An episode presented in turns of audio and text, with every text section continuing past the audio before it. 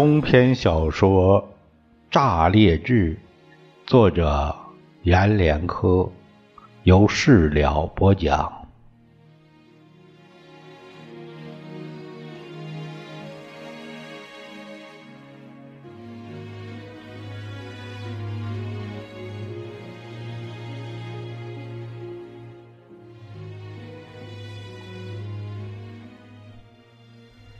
孔明亮。想在堂里立刻拔起一幢高楼，楼的模样是他在京城见过的圆蛋形，青白色，就像一个巨型的鹅蛋一个模样。那楼里的装潢他也想好了，和他见过的一栋京城的部委办公大楼一个模样。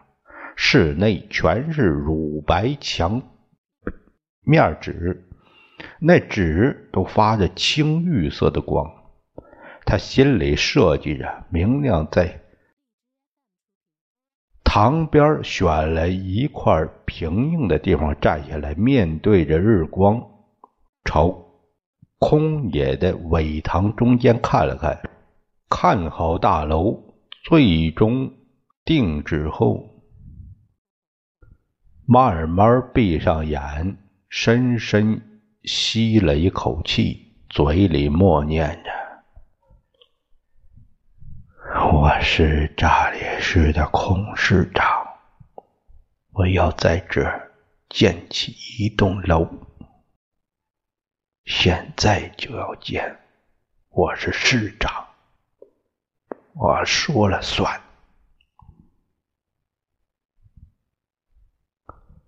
难道我还要下一份文件吗？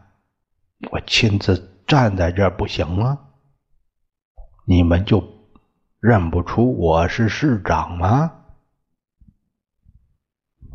说着，问着，把眼睛闭得更紧一些，等待着脚下慢慢有些微摇微晃的动。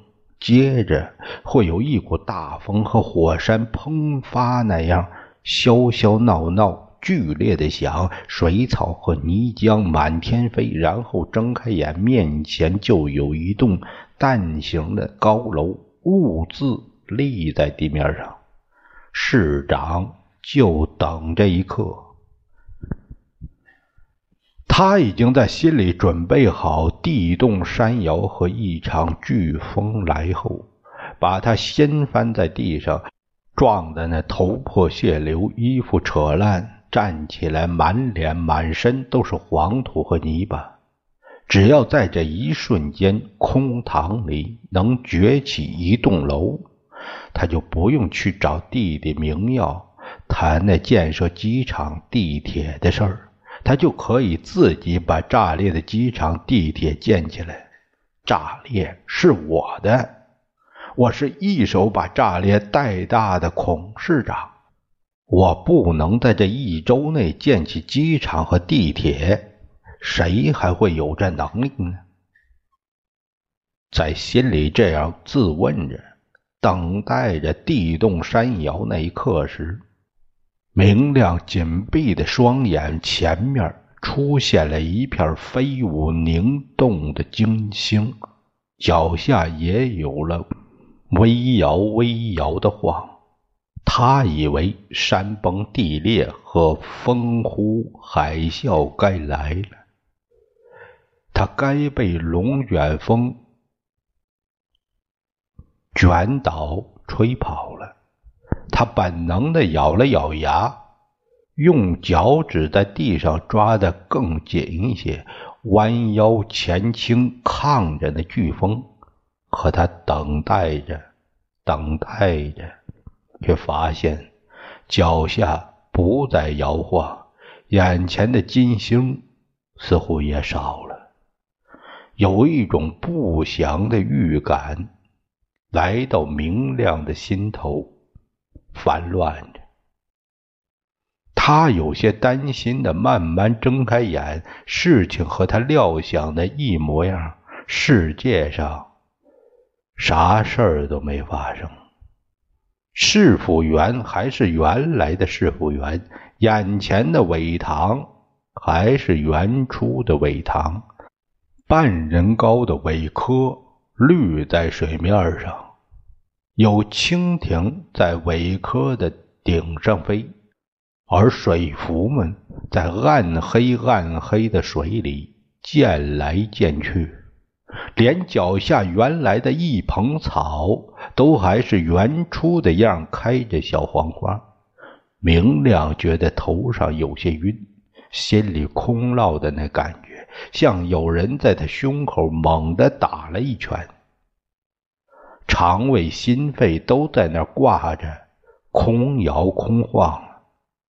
他盯着苇塘中的一簇苇科，轻轻说。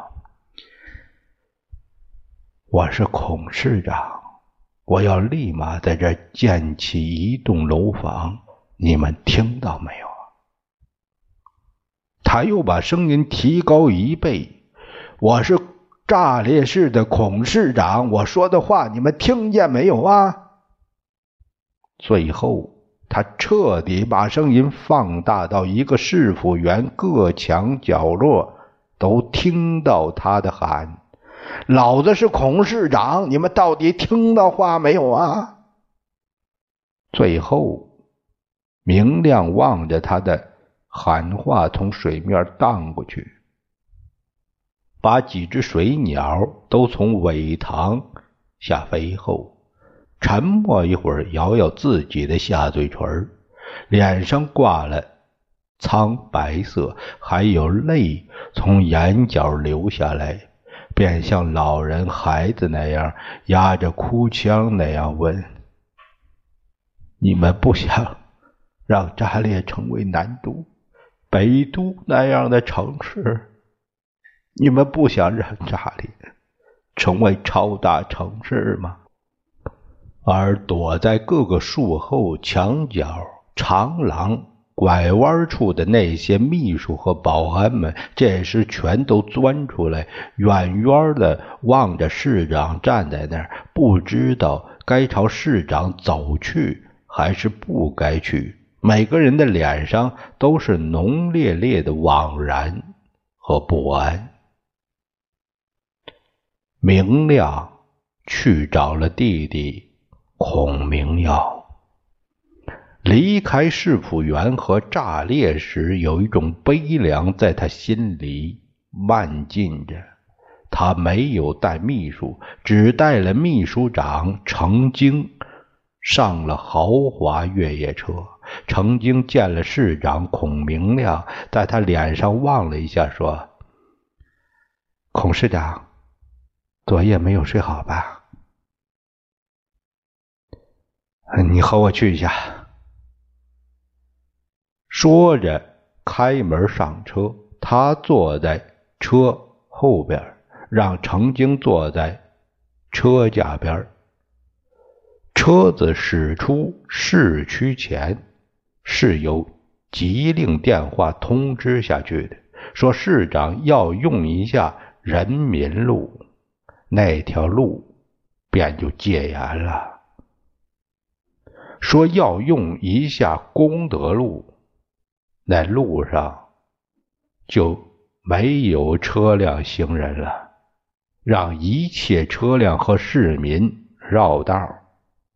半闭了眼，市长明亮靠在后座上，让车像船荡在海里一样，急速的飘着，从城里开出来。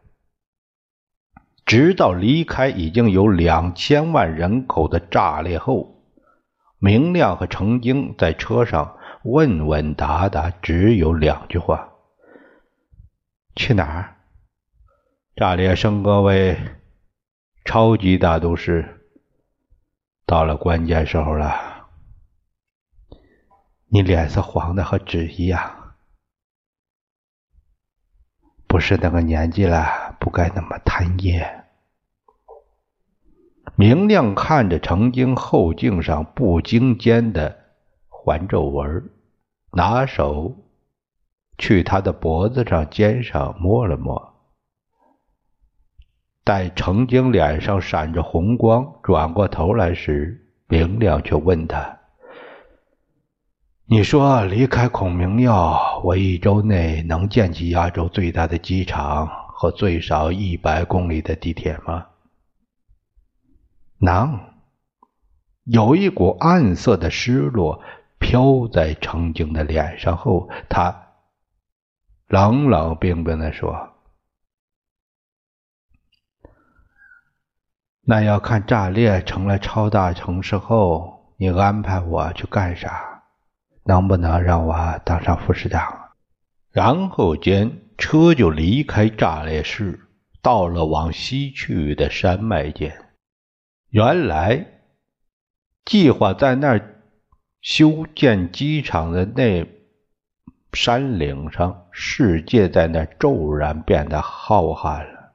落在山下，向远处荡去的炸裂城，像画在山脉外的一幅石色画，灰的、白的，凌乱秩序着。原来在火车上卸货的铁轨不知哪去了。前年在这儿还可以看到炸裂老城，也都不见了，只有一丛丛新红的高楼落在远处的这儿和那儿。车走了一程后，让司机把车停在山岭的水泥道面上。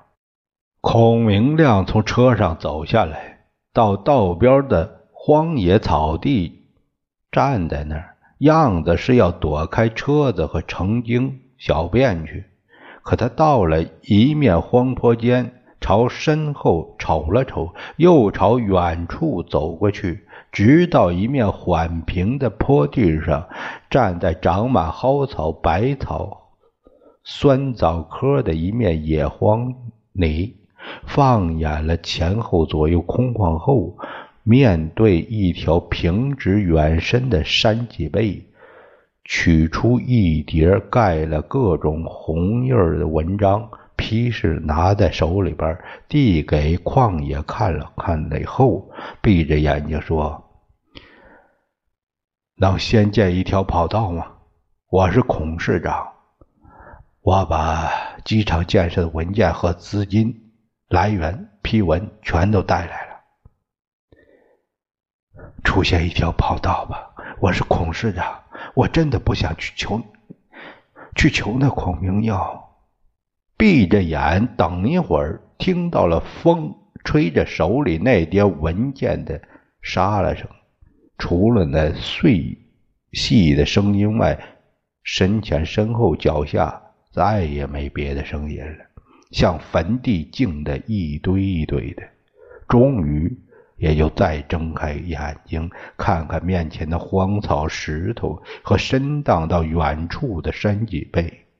很想为自己是市长的无能哭一场，又觉得伤悲没有在那儿，也就有些委屈的把文件收起来，装进黑皮公文包。转身要走时，看见程晶站在身后边，如是听见、看见他刚才所有做和说的。便有一股暗火升上来，以为一切的不成都是因为他在身后边。可正要对他大发肝火的时候，程京却把他额前的一绺头发撩了一下，轻声硬气说了风凉风韵的话：“你有三个月没有碰我了。”没有碰我，你就欠我的，欠我身子了，就得拿别的还给我。我别无他求，炸裂成为超大都市，你得让我当副市长，最不景气，也把我调到外省，弄个副省长。回到豪车上，仍是一前一后坐。就像吵架的夫妻那样冷淡着，彼此不说话，让车子箭一样的在通往西山脉的公路上，像一下子要把车子开进西沉的太阳里。带路两边的树林和庄稼地、村庄和小城镇，还有连市长明亮都说不清为何要建在山里的企业工业园都退到车后消失的时候，巨大的荒凉在车前铺开了。这离炸裂大约百余公里远，杂树林在路的两边，把公路。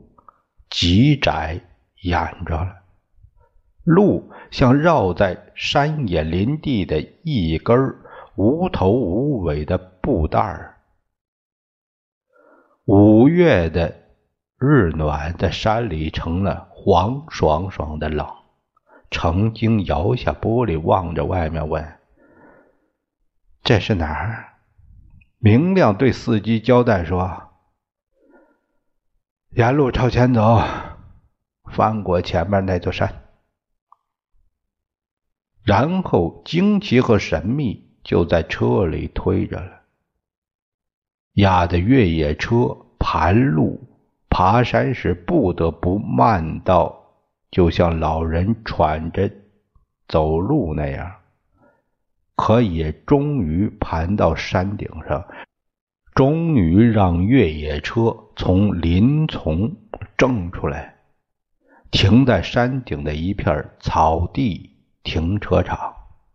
另外一番天地出现了，谁都不可料，到了山这边会有巨大一片草原摊在山脚下，因这落日。满照都是蓝绿和暗红，那海面似的草原上正有着明耀的水军，在草原的海面演习着。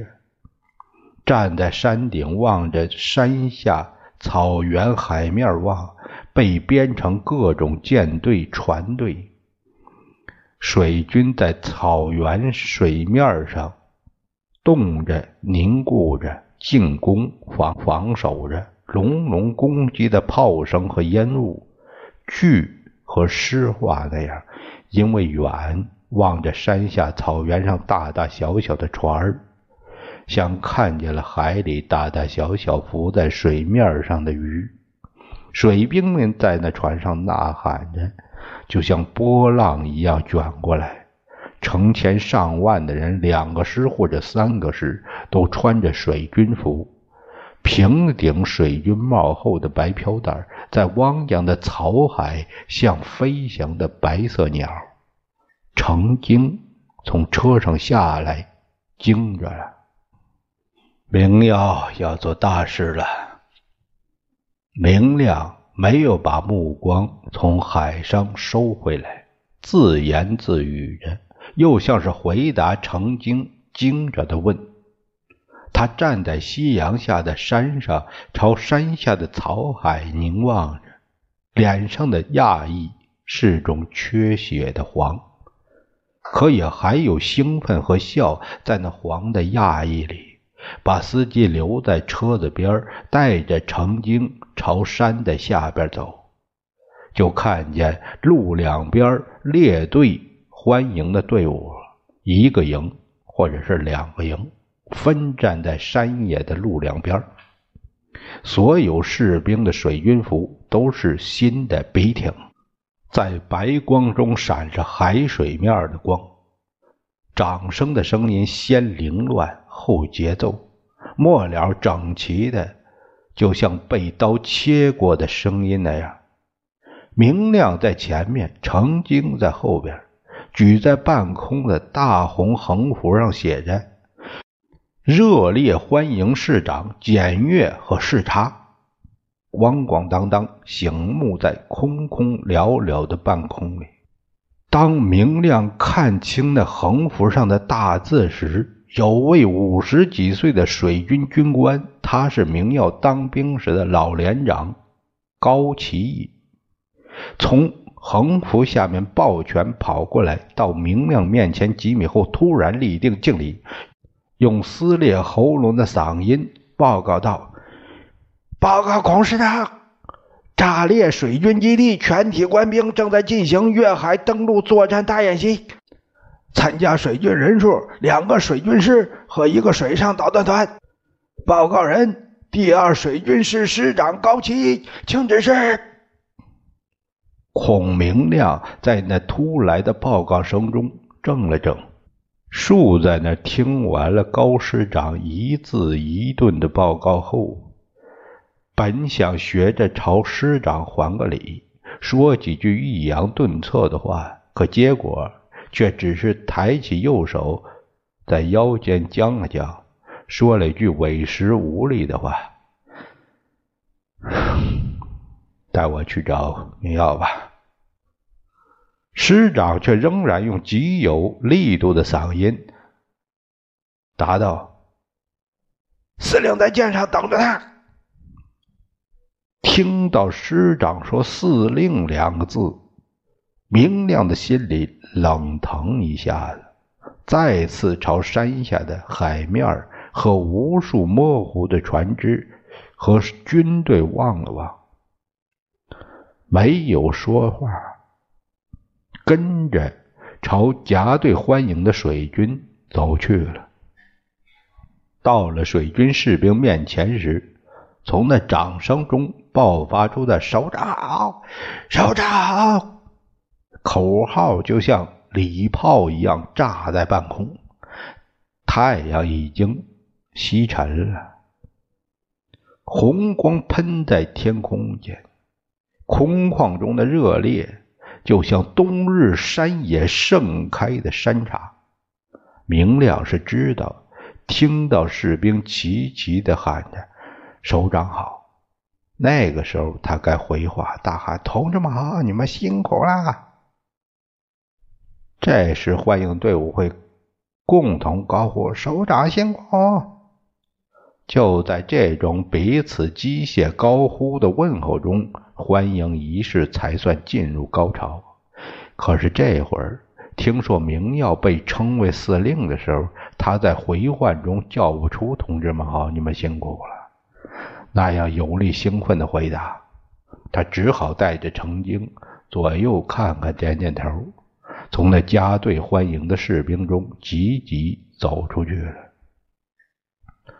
离开欢迎的队伍后，他回头看了看，见身后的程京秘书长脸上兴奋出一层汗，红的会有颜色掉下来；而身后的高启义则和程京并着肩，指着山下的水军和军舰们，口吐白沫的说着话，嘴里不断有美国、英国、奥巴马、日本首相。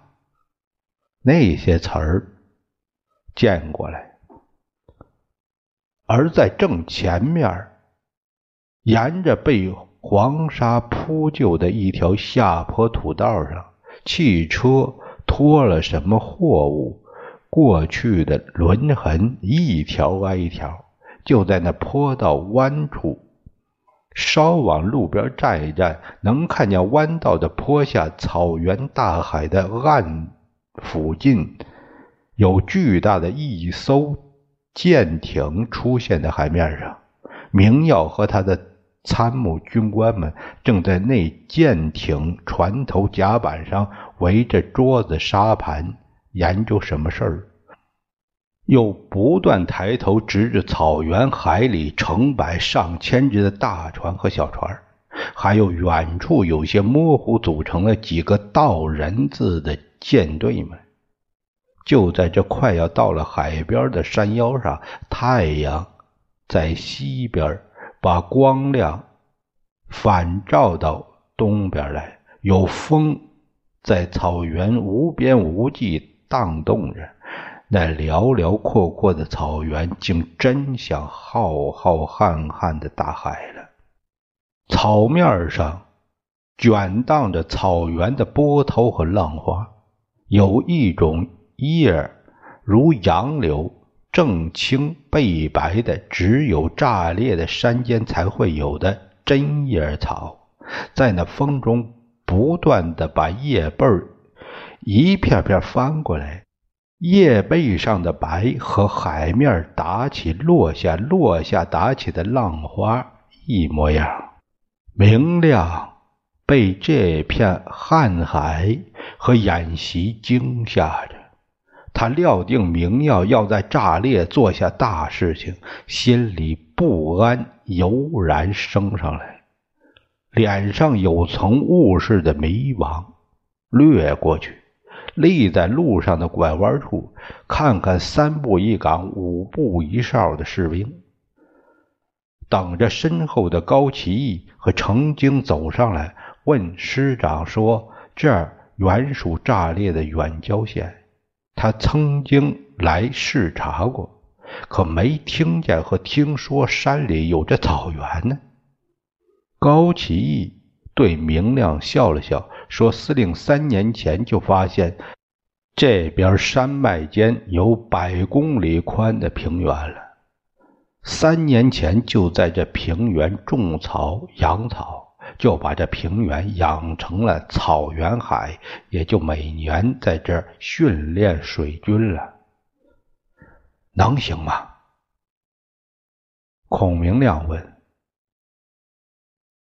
有把握战胜太平洋上的日本海军。高启义说着，捏了一下拳头。我们的目标是打败美国航母舰队，随时登陆到美国西海岸。然后指了指最远处一排几十艘的大船，说：“孔师长，你往远处看，那最远最远的，时隐时现在水面上巨大的棒槌，或者漂在水面像保龄球那船，那是最新研制出的核潜艇，每艘可以沉入海底，潜行八个月。”他们只要在美国航母上碰一下，那航母就在海上消失了，烟消云散了。说着往前走，路上的哨兵不断向师长和市长曾经敬着礼。哨兵敬礼的时候，明亮只是朝那士兵点点头，而师长却是要朝每个哨兵还礼。就这样，边说边走。到了下山的道路上，一直进着海面和海岸，终于从海上飞荡过来的草原浓烈的清气和青草，在一天日照中的暖甜味传了过来。闻到海味没？高启义笑着问程京。程京朝他点了点头，又冷丁问一句：“没有女兵啊？”